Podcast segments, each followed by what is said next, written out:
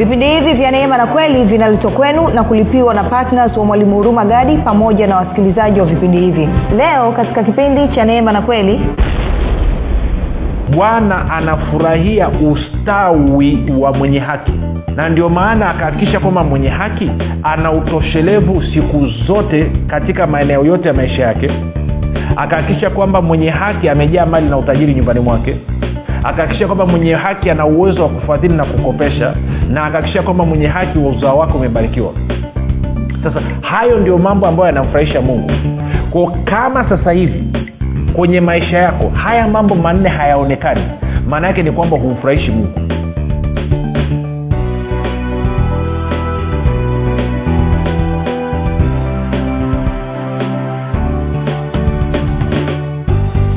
popote pale ulipo rafiki ninakukaribisha katika mafundisho ya neema na kweli. Jina langu naitwa huruma gadi. Ninafuraha kwamba umeweza kuungana nami kwa mara nyingine tena ili kuweza kusikiliza kile ambacho bwana wetu yesu kristo ametuandalia.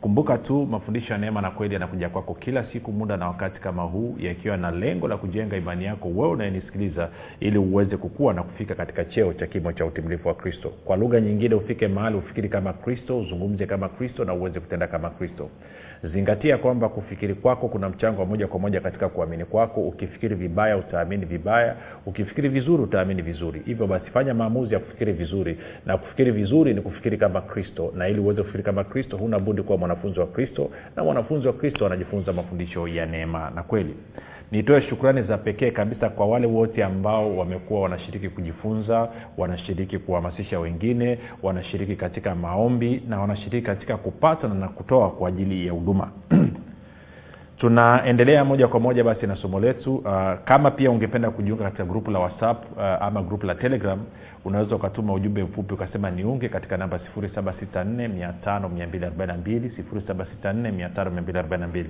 utapata mafundisho kwa njia ya sauti na naamini itakusaidia.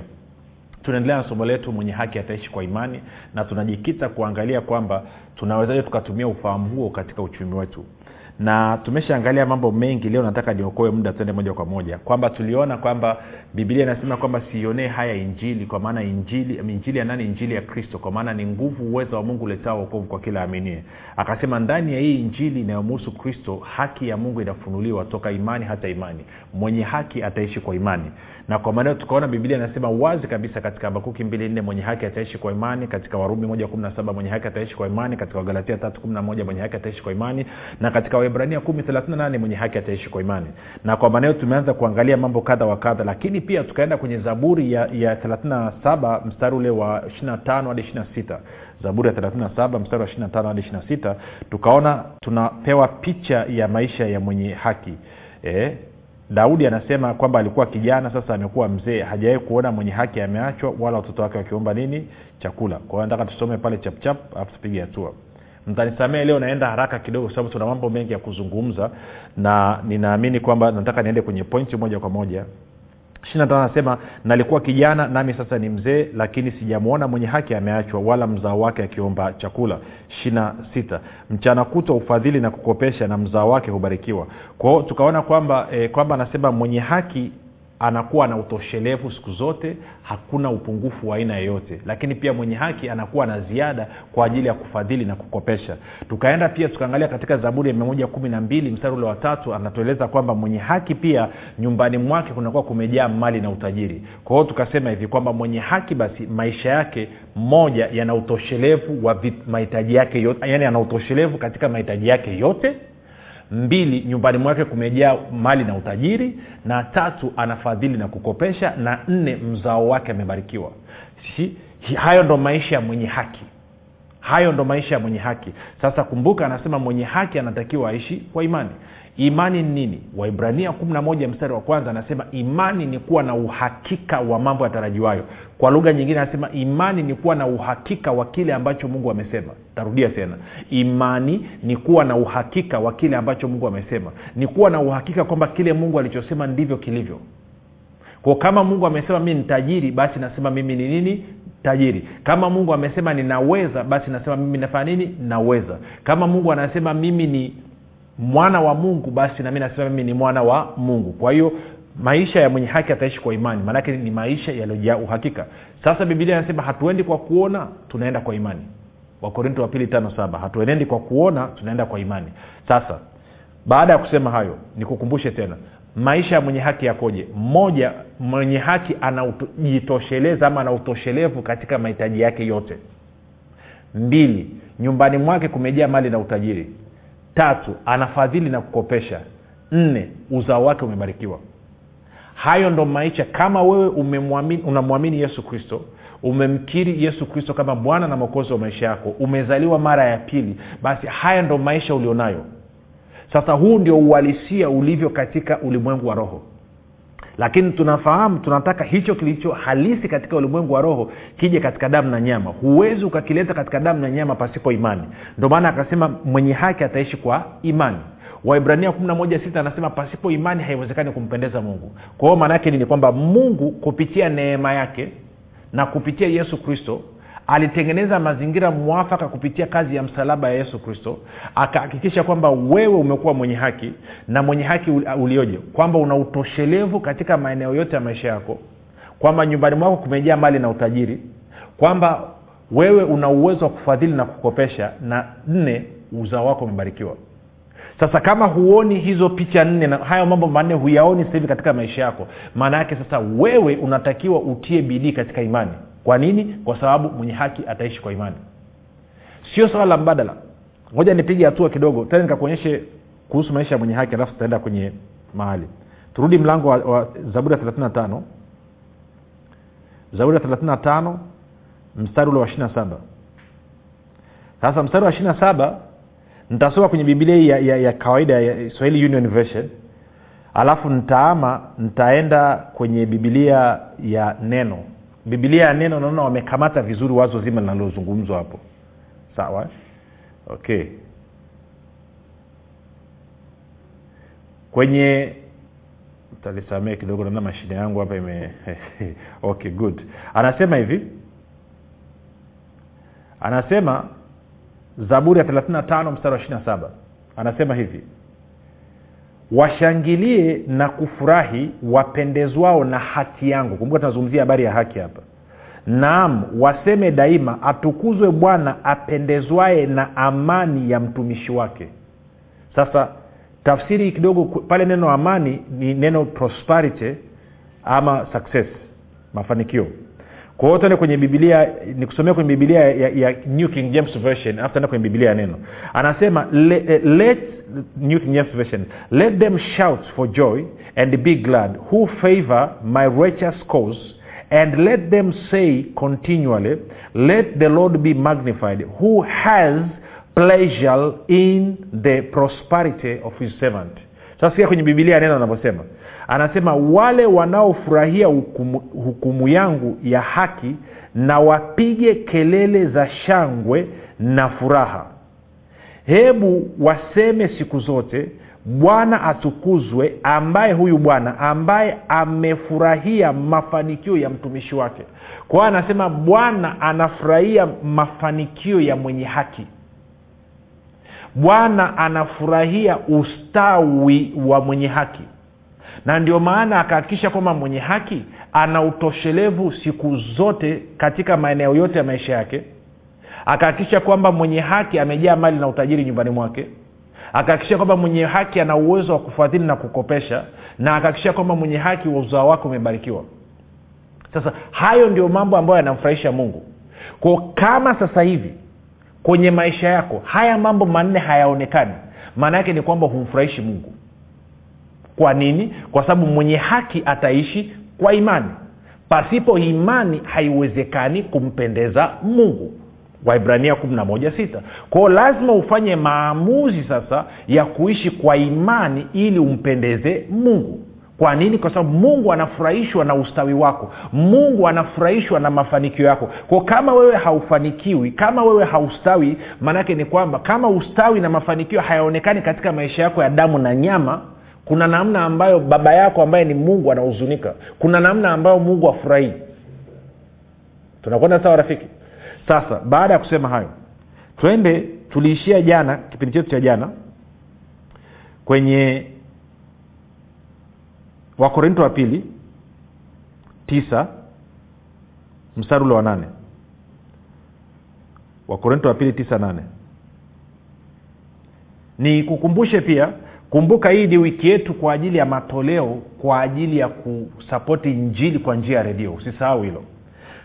Na nakufundisha ili uwe na ufahamu sawasawa ili ufanye kitu ambacho kitaleta matunda kwako. Yes ufalme wa mungu utafaidika lakini na wewe kwenye maisha yako ya kila siku uweze kufaidika. Wakorinto wa pili tisa nane anasema hivi na mungu aweza kuwajaza kila neema kwa wingi ili ninyi mkiwa na riziki za kila namna siku zote mpate kuzidi sana katika kila tendo jema. Kwao hii ni picha nyingine ya mungu anayotupa kuhusu maisha ya mwenye haki. Kwamba mwenye haki ana, amepewa neema na mungu na hii neema aliyopewa na mungu ni ya kumpa riziki za kila namna siku zote riziki hebu sema riziki za kila namna siku zote. Rudia tena sema riziki za kila namna siku zote. Sema neema ya mungu ina uwezo wa kunipatia riziki za kila namna siku zote. Good. Alafu anasema kwa nini mungu anataka mimi na wewe tuwe na riziki za kila namna siku zote? Anasema ili tupate kuzidi sana katika kila tendo jema ili tupate kuzidi sana katika kila tendo jema. Sasa nikisoma kwenye bibilia ya neno wametafsiri vizuri. Sikia bibilia ya neno anavyosema. Bibilia ya neno anasema hivi naye mungu aweza kuwapa kila baraka kwa wingi ili katika mambo yote kila wakati muwe na kila kitu mnachohitaji ili muweze kushiriki kwa wingi katika kila kazi njema ili muweze kushiriki kwa wingi katika kila kazi njema. Sasa nikuulize swali. Umewahi kuwa kanisani? Alafu mtumishi akatangaza kwamba inahitajika hela ya kitu fulani. Alafu ukawa unatamani kwamba kutoa lakini hauna. Kama imewahi kukutokea huu mstari unakuzungumzia wewe ama umekaa unazungumza na watu ama na ndugu jamaa na marafiki alafu mtu anakueleza changamoto yake alafu kwenye moyo wako unasikia msukumo kabisa ulitamani kama ungeweza kumsaidia lakini ukawa hauwezi. Huu mstari unakuzungumzia wewe. Kwamba umesikiliza vipindi vya neema na kweli kila siku kila mwisho wa mwezi mwalimu rume gani anasema natoa fursa kwa watu kutoa na kusapoti injili kwa njia ya redio. Ndani mwako unafukuta unataka kutoa unatamani kwamba ungeweza kutoa lakini unasema sina huu mstari unakuhusu wewe. Na uzuri ni kwamba wiki hii utapata fursa ya wewe kuchukua hatua ya imani. Kumbuka mwenye haki anaishi kwa imani ili uanze kuishi kwenye uhalisia huu mstari. Sasa angalia anavyosema. Anasema hivi muwe na kila kitu mnachohitaji. Kwao mungu anataka wewe uwe na kila kitu unachohitaji. Hebu sema mungu anataka niwe na kila kitu ninachokihitaji.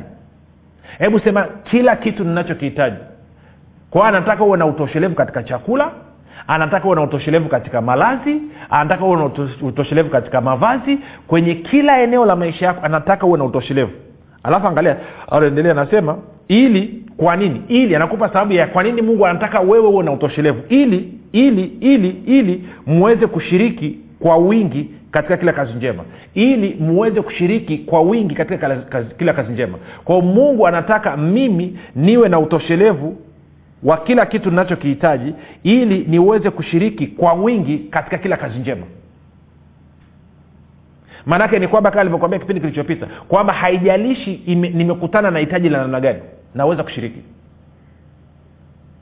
Si nikiwa naangalia tv nimekaa sebleni kwangu labda sijui kuna mtu amezidiwa sijui msaada unahitajika sijui labda anahitaji sijui kufanyiwa upasuaji alafu inahitajika hela. Niweze kuchangia. Sio niione tu alafu nakauka kama vile sijaona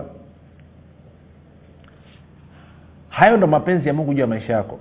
Sasa tunaingiaje kwenye huu uhalisia sasa? Wa kuwa na riziki za kila namna siku zote ili tuweze kuzidi sana kwa wingi katika kila kazi njema. Anaendelea anasema hivi. Sasa nitaanza ule mstari wa nane nitaendelea. Anasema na mungu aweza kuwajaza kila neema kwa wingi ili ninyi mkiwa na riziki za kila namna siku zote mpate kuzidi sana katika kila tendo jema. Kama ilivyoandikwa ametapanya amewapa maskini haki yake yakaa milele. Kumi na yeye ampaye mbegu mwenye kupanda na mkate uwe chakula atawapa mbegu za kupanda na kuzizidisha. Kwa hiyo mungu anaanza kutuletea fomula anatuonyesha njia ya kufuata ili wakorinto wa pili tisa nane iwe halisi katika maisha yetu. Anasema mungu huyu ana uwezo wa kufanya nini? Wa kumpa mbegu mwenye kupanda na mkate uwe chakula. Sasa kwenye chakula tunaelewa. Lakini kwenye mbegu nasema mwalimu mbegu mbegu mbegu maanaake nini? Mbegu ya nini? Good. Nafuraha kwamba umeuliza hilo swali. Turudi tena nyuma kidogo. Turudi nyuma kidogo. Angalia. Ukianza mstari wa kwanza mpaka wa, wa tano anazungumzia wakorinto wao wameshaandaa matoleo ambayo yalitakiwa yachukuliwe yapelekwe kusaidia wengine. Sasa uende ule mstari wa sita. Wakorinto wa pili tisa sita. Anasema lakini nasema neno hili apandaye haba atavuna haba. Apandaye kwa ukarimu atavuna kwa ukarimu sasa anasema kila mtu na atende kama alivyokusudia moyoni mwake si kwa huzuni wala si kwa lazima maana mungu humpenda yeye atoae kwa moyo wa ukunjufu. Kwa hiyo tunafahamu basi anapozungumzia mbegu anazungumzia habari katika mlango huu. Context yake nini maudhui yanayozungumziwa hapa ni habari ya kutoa. Vitu equals to money. Vitu vinahusiana na fedha. Kwa hiyo anasema anayepanda haba atavuna haba apandaye kwa ukarimu atavuna kwa ukarimu. Na kule kwenye wakorinto wa pili tisa kumi mstari wa kumi mistari michache iliyoko mbele anasema kwamba mungu anampa mbegu mwenye kupanda na anampa mkate mwenye kula. Kwa anachosema nini? Anasema kwamba mungu ana uwezo wa kukupa wewe mbegu ya kupanda. Tunaenda sawa? Na ana uwezo wa kunipa mbegu ya kupanda. Okay ngoja nikupe nikupe testimony kidogo fupi alafu itakusaidia. ita mwaka elfu mbili na kumi na moja mungu akanituma niende msumbiji kwenye sehemu inaitwa pemba. Msumbiji nao wana pemba kasi tulionao pemba huku tanzania. Alafu alivyoniambia niende msumbiji akanyambia niambatane na watumishi wengine wawili. Kwa hiyo tukaondoka hapa. Nakumbuka kabla ya kuondoka nikaambia mungu sasa inakuwaje? Unaniambia niende msumbiji lakini malazi hela nauli inakuwaje akasema sio kazi yako. We fanya maamuzi ya kwenda mimi nitaleta hicho ambacho kinatakiwa. Kwa nikawaambia nika, watumishi hao wawili wakuwa wanatokea kilimanjaro. Kwahio tukaongea kwa simu wakawa wamekuja dar es salaam. Siku moja kabla ya kuondoka na kwenda kutafuta tiketi akaja rafiki yangu mmoja. Asubuhi sana saa moja vipi nikashtuka kidogo? Bana vipi? Asema nimefika kukusalimia. Tuliongea kwa simu kanyambiaga utaenda, utaenda msumbiji. Nikaambia unaenda lini? Nikaambia actually na, na, na, na, nataka kwenda kesho.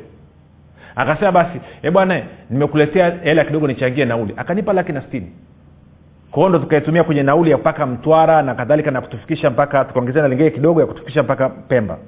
Kwa tukafika pemba msumbiji. Tuliofika pemba msumbiji mfukoni nina hela ya, ya, ya msumbiji inaitwa mitcash na mitkash mia nne na ishirini na tano. Mitkash mia nne na ishirini na tano.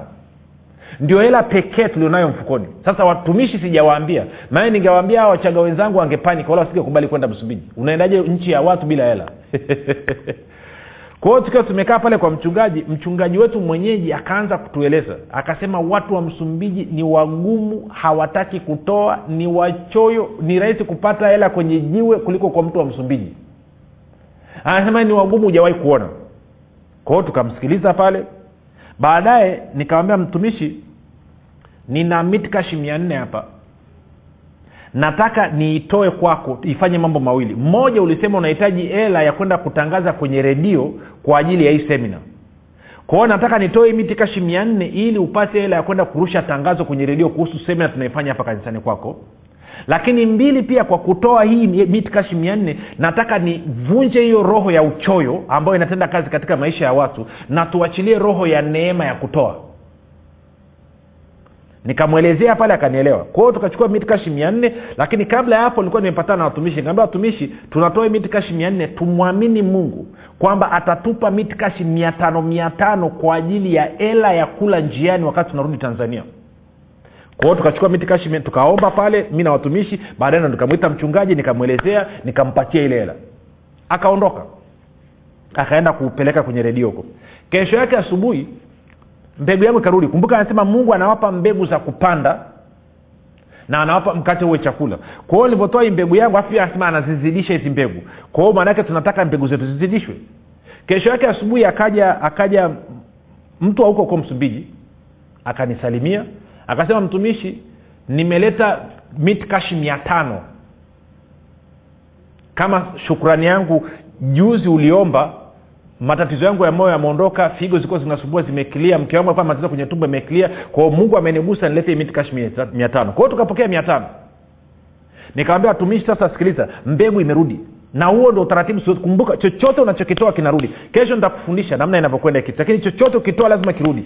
Actually sijawai kutoa alafu ikavuka wiki. Actually haijawai kuvuka siku tatu bila mbegu yangu kurudi. Always mbegu inarudi. Always. Kama kuna kitu cha maana ni hichi. Always huwa inarudi ndio maana unatakiwa utoe kwa imani. Kwa hiyo akanipa miti kashi mia tano. Nikawambia watumishi tupatane na hii miti kashi mia tano ituletee miti kashi elfu tano tupate nauli ya kurudi tanzania. Kwa hiyo tukafanya maombi yetu sawa na wakorinto wa pili tisa kumi. Nikamwita mchungaji nikaambia mchungaji habari njema. Kuna mtu amekuja hapa amepatikana miti kashi mia tano nataka nipande tena kwenye huduma yako kwa ajili ya wewe kwenda kuendeleza matangazo kwenye redio kwa ajili ya huduma yako. Tukapanda siku tumeamua kuondoka tuliondoka ghafla. Tulikuwa hatujapanga tukaondoka ghafla. Nikawambia mchungaji kesho kutwa tunaondoka. Kesho tutafanya huduma kwa mara ya mwisho. Kwao kesho yake tukiwa ibadani tunafundisha nimemaliza mwisho. Akaja mzee mmoja nakumbuka mpaka kesho kakunja suruali amevaa malapa t-shirt imechanika mgongoni. Akaingia kwenye kale kaukumbi kadogo akanyanyua kichwa akamtafuta mtumishi wa kwanza niliyekuwa naye. Anaitwa mtumishi masaki. Akaenda akamfata akampa bahasha akamtafuta mtumishi munuo akampa bahasha. Alafu mwisho akaja kwangu mimi akanipa bahasha. Tukatia mfukoni basi. Baada ya kumaliza ibada mchungaji akatuita na timu yake. Akasema jamani mnajua kesho mnaondoka basi tunashukuru sana na nini. Kama kanisa kwa mara ya kwanza mchungaji anasema tangu nimeanza huduma sijawai kuona huduma yangu haijawai kutoa kiasi cha namna hii. Kwa akanipa bahasha. Kwa tukapokea bahasha pale kwa ajili ya nauli ya kurudi tanzania kwa hiyo of course akatupa na vitenge vya kupelekewa akina mama nani tulivyorudi ndani nikafungua ile bahasha ya kwanza yule mzee aliniletea na miti kashi mia tano. Mwinjilisi masake akafungua ana miti kashi mia tano. Munuo mwalimu munuo akafungua ana miti kashi mia tano. Kwa wote tumepata miti kashi mia tano kama tulivyoaminia. Lakini nikafungua ile bahasha tuliopewa kama nauli. Nilivyofungua nani kuhesabu kuna miti kashi elfu tano. Sasa usiniambie neno la mungu alifanya kazi usiniambie neno la mungu alifanya kazi. Kwa nini nilitoa ile mia nne ya mwisho iliokuwa mfukoni? Kwa sababu moja niliamini kwamba sisi kwa sababu ni wenye haki tuna utoshelevu wa vitu vyote. Isipokuwa hayo tunayohitaji yako katika ulimwengu wa roho. Ili niweze kuhamisha kutoka katika ulimwengu wa roho ije katika damu na nyama lazima nitoe. Kwao nikatoa kile cha mwisho kama mbegu. Kwa sababu gani? Niliamini mungu ndiye anayetoa mbegu. Kwao mbegu nilivyoitoa mungu akaizidisha akanipa mbegu nyingine. Nikachukua mbegu nyingi. Mbegu ya kwanza ikanipatia nauli za nini? Hela za kula njiani. Mbegu ya pili tulioitoa ikatupatia nauli ya kurudi kwa na wewe rafiki unanisikiliza una uwezo wa kutumia utaratibu huu kama hauna mbegu wa korinto wa pili tisa kumi mwombe mungu akupe mbegu. Lakini kama unayo una uwezo wa kutoa na ukaipa kazi hiyo mbegu yako sawasawa na neno la mungu. Ambao kesho tutaweza kujadili kwa kina kabisa. Kwamba ukasema okay mimi na hii hela hapa na shilingi elfu hamsini nadaiwa ada ya mtoto shilingi laki nne na hamsini nadaiwa kodi ya nyumba shilingi laki tatu nadaiwa sijui dini shilingi laki ngapi jumla nadaiwa milioni moja lakini hela nilionao ni shilingi elfu hamsini ama hela lionao ni laki moja. Una uwezo wa kuipa kazi hiyo laki moja kama mbegu ikakuletea mavuno ya hiyo milioni moja. Una uwezo. Una uwezo. Ndivyo nilivyofanya mimi tukatoka msumbiji tukarudi tanzania tuko loaded kwa hiyo usiniambia haifanyi kazi. Hayo ndo maisha ya mwenye haki kwa imani. Imani nini? Ni kuwa na uhakika kwamba hii mbegu anasema naye umpa mbegu. Angalia anasema anampa mbegu ana, ana, anasema na yeye ampaye mbegu mwenye kupanda na mkate uwe chakula atawapa mbegu za kupanda na kuzidisha. Kwao mbegu yako haiwezi kuzidishwa mpaka imeingia shambani. Kwao leo una fursa rafiki unahitaji gani hilo ambalo limeshindwa utoe hiyo hela sawasawa na wakorinto wa pili tisa nane. Usitoe tu hivi bila kusimamia mstari. Mwambie mungu sawasawa na wakorinto wa pili tisa nane naamini navyotoa hii hela kusapoti kazi ya injili kwamba baba utaniachilia neema juu ya maisha yangu itanipa utoshelevu wa ili hitaji langu na kunizidisha katika kila kazi njema. Kwamba sio tu kwamba utaniletea hela ya kukutana na mahitaji yangu haya labda ya milioni moja lakini pia utanipa na ziada ili niendelee kila mwezi kusapoti injili kwa njia ya redio una uwezo rafiki. Kama ulionayo hela ulionayo haitoshi maana yake hiyo ni mbegu. Kesho nitafundisha vizuri zaidi kwa kina. Lakini kama ulionayo haitoshi hiyo ni mbegu. Hiyo ni mbegu rafiki. Nilifanya hivyo msumbiji ikafanya kazi. Na na maeneo mengi naweza kueleza na shuhuda nyingi. Nilishapanda mbegu kidogo tu shilingi laki sita nikapata jengo la kufanyia huduma na nyumba ya kuishi venye thamani ya milioni mia nane na hamsini. Fikiria laki sita majengo yenye milioni mia nane na hamsini. Kwa hiyo usiniambia ifanye kazi moja niombe kwa ajili ya mbegu yako. Baba katika jina la yesu kristo umesema na mwanao amesikia ana shauku ya kutoa mbegu. Natoa tamko katika jina la yesu kristo anavyotoa hiyo mbegu kwamba neema yako izidio inayoleta utoshelevu katika maeneo yote inashuka juu yake na kwamba hiyo fedha anahitaji ataipata lakini pia atazidi katika, katika kila kazi njema kila siku. Baba asante kwa ajili ya uaminifu wako. Amen. Basi rafiki utapewa namba za kutoa huko mwisho.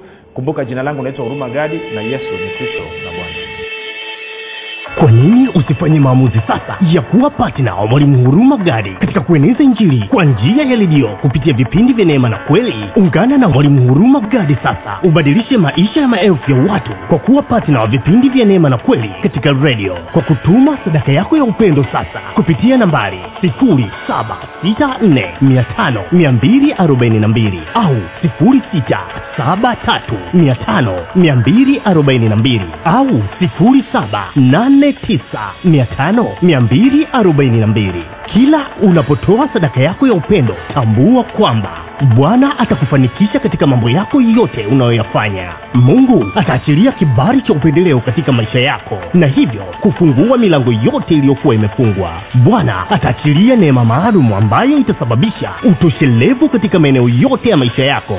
Mungu aliyemtuma mwalimu huruma gadi kupitia yesu kristo atawajibika katika kuhakikisha anakujaza mahitaji yako yote sawasawa na wingi wa utajiri na utukufu wake. Katika kristo yesu utafaidika na maombi maalum yanayofanywa na mwalimu huruma gadi pamoja na timu yake kwa ajili ya partners na watu wote wanaochangia vipindi vya neema na kweli ili baraka ya bwana izidi kutenda kazi kwa ufanisi katika maisha yako fanya maamuzi sasa ya kuwa patina wa mwalimu huruma gadi katika vipindi vya neema na kweli kwa njia ya redio ili ueneze injili ya ufalme wa mungu na kufanya mataifa yote kuwa wanafunzi wa kristo kama bwana yesu alivyoagiza. Ushiriki wako ni muhimu sana katika kufanya wengine wamjue yesu kristo tuma sadaka yako ya upendo sasa kupitia nambari 7645242 au 6735242 au 7895242